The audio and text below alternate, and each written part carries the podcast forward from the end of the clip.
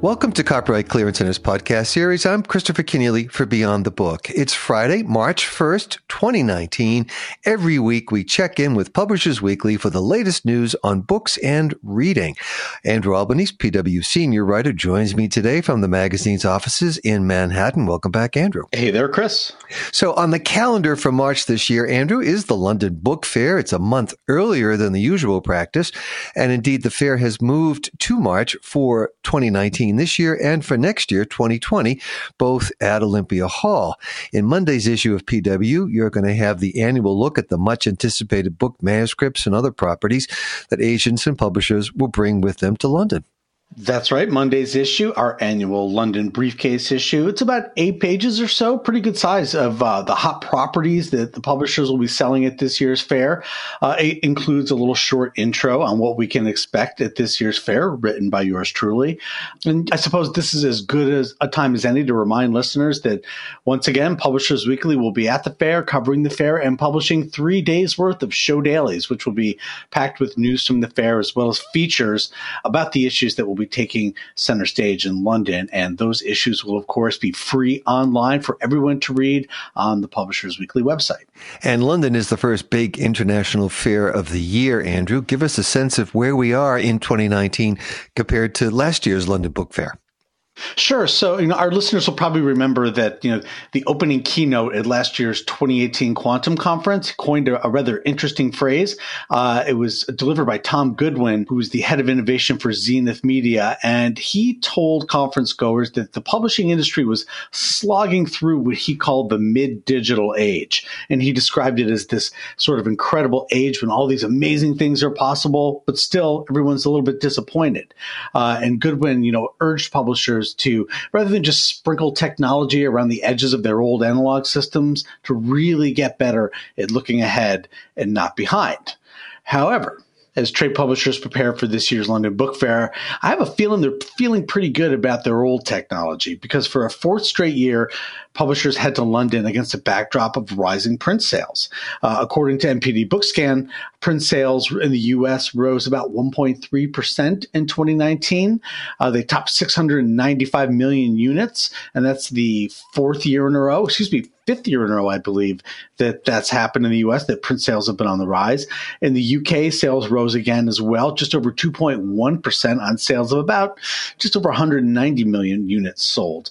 And despite flattening growth for ebooks in the UK and another year of declines for ebooks in the US, publishers' digital businesses are actually in the black, and that's thanks to the growth of digital audio. And the rise of digital audio was a major focus of the fair at, in London last year year, uh, and it was at Frankfurt this year, or in October of last year as well.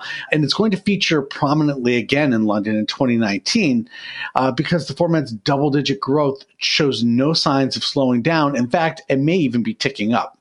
Uh, of course, 2019 is not all good news for publishers. There's uh, plenty of challenges out there that are going to be discussed in London and the U.S. The Trump administration, of course, continues to sow chaos, whether it's attacks on the free press or on liberal democratic values or trade policies like that are affecting the printing industry, for example, or you know tariffs, things like that that are really at publishers uncertain about the future. In the UK, speaking of uncertainty, Brexit is coming down to a, a deadline that has British publishers on edge. And it, it, seems like Britain may finally be angling towards rethinking its decision to leave the EU. Not quite exactly sure where that's how that's all going to shake out. But as this deadline for a so-called hard Brexit approaches, it really seems like things are starting to shift quickly in England. And also in continental Europe, uh, you have this insurgent new open access movement, Coalition S, that's having global ramifications with its Plan S, which is an open access bid, of course, trying to move all research funded by a group of major funders in Europe to open access by 2020, which of course is right around the corner. And of course, there's a major EU copyright revision that threatens to spark a really tough political battle ahead of this year's EU elections, which are set for May. So, you know, despite the uncertainty around the globe, and there's quite a bit of it, I have to say the publishing industry has done a good job at remaining remarkably calm and carrying on, to, to coin a British phrase. And at the close of the 2017 London Book Fair, remember Pan Macmillan, managing director Anthony Forbes Watson said that was because publishers were feeding off the chaos in the the world outside rather than being depressed by it. And two years later, in 2019, there's still a lot of chaos in the world, but publishers certainly do appear to be feeding off of it rather than being depressed by it.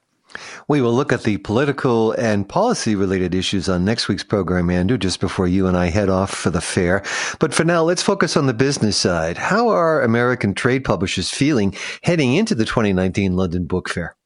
Yeah, well, generally speaking, I think U.S. publishers are feeling pretty good. You know, last year, of course, 2018 started off with a bang, right? You had the January publication of Michael Wolff's dishy Fire and Fury inside the Trump White House. Uh, and that not only captured readers' attention, it also captured the attention of Trump lawyers as well, who then sent a legal notice to Wolff, uh, or excuse me, to Wolff's publisher, Macmillan, trying to block publication. And that, in turn, as Macmillan CEO John Sargent later confided, only helped to sell more books. And just like that, weeks into 2018, the publishing industry had its first million seller of the year, one of five that it would have throughout the year compared to two in 2017. So on the one hand, I think publishers are feeling pretty good about the way 2018 went for them. You know, print sales, of course, were up 1.3%, as we mentioned. Uh, trade publishers had an especially good year thanks to politics books like Michael Wolff's and, of course, veteran journalist uh, Bob Woodward's Fear. But the question I think going in is can we sustain that level of interest? Are political books and nonfiction books going to continue to raise all publishing boats in 2019? And so far, it doesn't appear likely. You know, without a Michael Wolff this January, Sales of political books were down 40% over last year. And uh, overall print sales are down about 5.9% in the first few weeks of the year. And there's also early signs that this fascination with all things Trump is starting to weaken. You know, the first new Trump titles of the year, there's Team of Vipers by Cliff Sims uh, and Let Me Finish by Chris Christie. They sold just 15,000 and 13,000 copies, respectively, in their first weeks on sale, which are respectable numbers, but not what we're used to when it comes to Trump books. So you know, there are plenty more Trump related books and a lot of politics books to come in 2019. But you have to ask yourself, how many bombshells are really left out there? Robert Mueller, are you listening? As publishers head to London, Andrew, any chance fiction's fortunes may change in 2019? That's a really good question, and I know that's going to be on a lot of people's minds because, you know, as you know, fiction. Uh, these are what the AAP stats have shown. Fiction adult adult fiction sales have actually declined about 16 percent since 2013, uh, and so far. 2019 isn't looking like it's going to be much better. According to the NPD data for the first part of this year, so far for the first month of January anyway, adult fiction sales fell another 8.7%. And I think turning that trend around in 2019 is going to be challenging for a number of reasons. And a number of these reasons that are going to be very much discussed uh, at the London Book Fair this year. For one, U.S. publishers have really been hamstrung by the sort of well publicized lack of printing capacity. Uh, as we've discussed previously on this show, publishers are having a hard time getting their books printed in the numbers that they need. There's just not enough printing capacity capacity after years of sort of printers consolidating and shutting down. It's one of the more pernicious effects, I think, of the digital future, right? We all sort of looked at ebooks to sort of solve publishing's distribution problems in the future. And as it turns out, we really kind of need all those printers after all. Another factor is the softness traditional publishers are seeing in genre fiction. Uh, more consumers are shifting away from purchases in the mass market paperback format, which of course is where genre fiction really has lived over the years. You know, those numbers are steadily steadily falling. In fact, mass market sales fell another 14% in January 2019 after showing big declines through all of last year.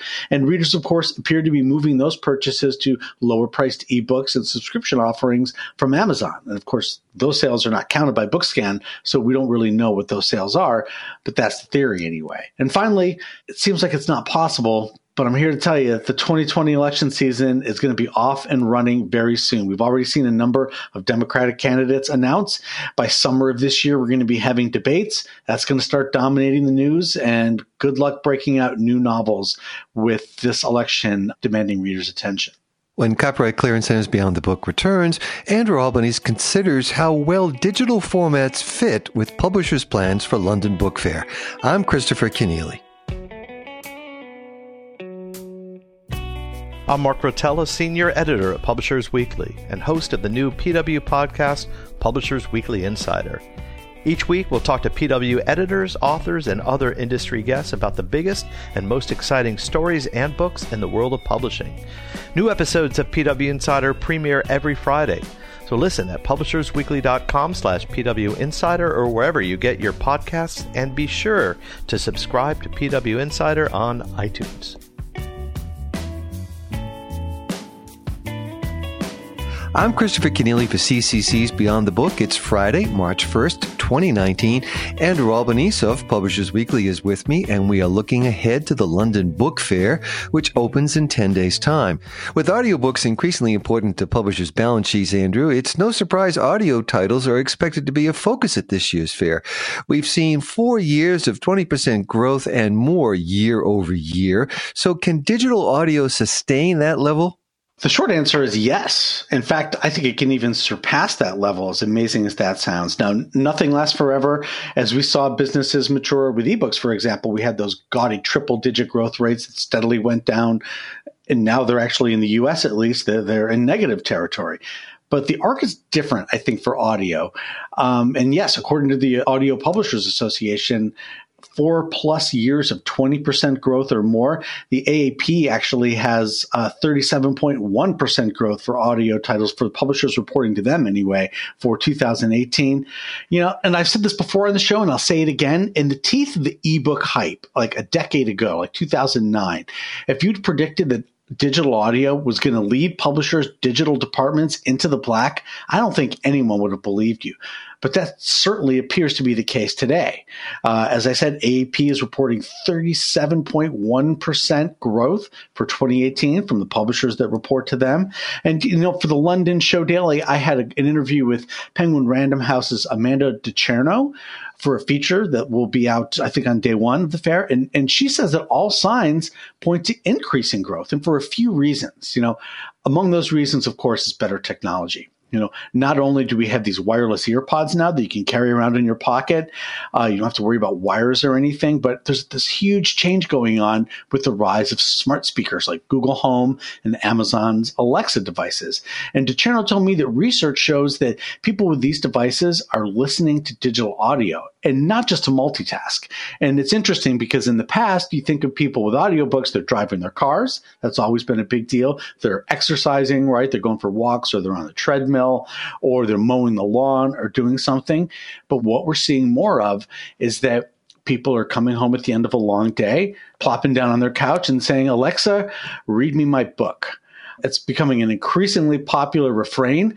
And Amanda told me, and I've heard from other digital publishers as well, that they're starting to actually change the way they're marketing audiobooks to take advantage of these this trend of new smart speakers in more and more homes. And of course, last year during the holiday season was a big sales season for these devices. So this is a, a huge development, I think, and one that the publishing industry has not seen in other areas. Right? Ebooks, for example, sort of were cannibalizing people who were just reading print.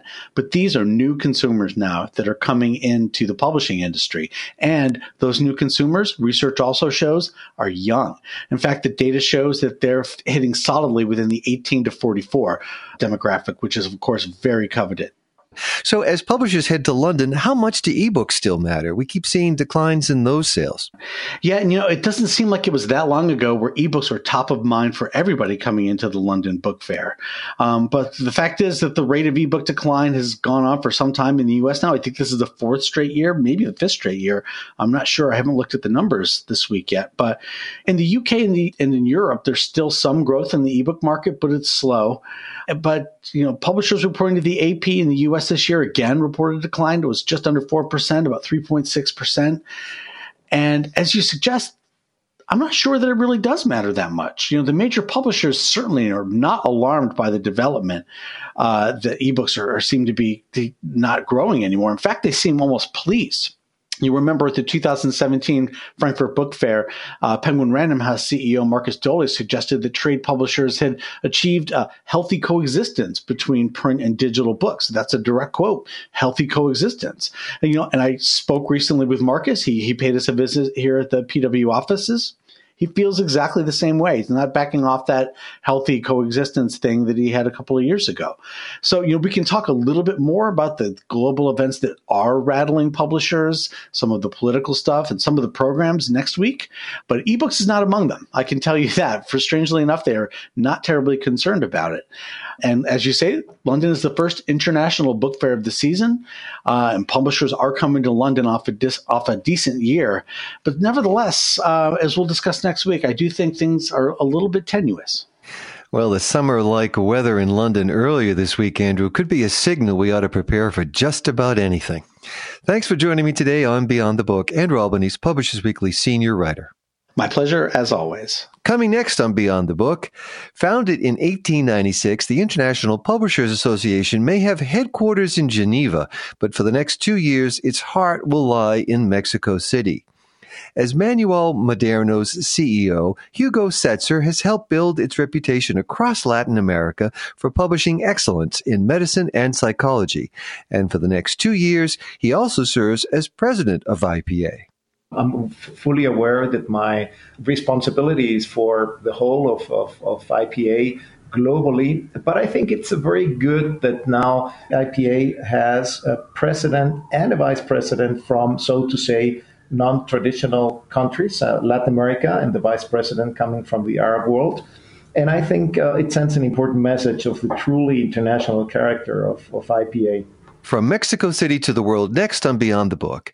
Beyond the Book is produced by Copyright Clearance Center. Our co-producer and recording engineer is Jeremy Brieske of Burst Marketing. Subscribe to the program wherever you go for podcasts and follow us on Twitter and Facebook. The complete Beyond the Book podcast archive is available at beyondthebook.com. I'm Christopher Kenneally. Thanks for listening and join us again soon on CCC's Beyond the Book.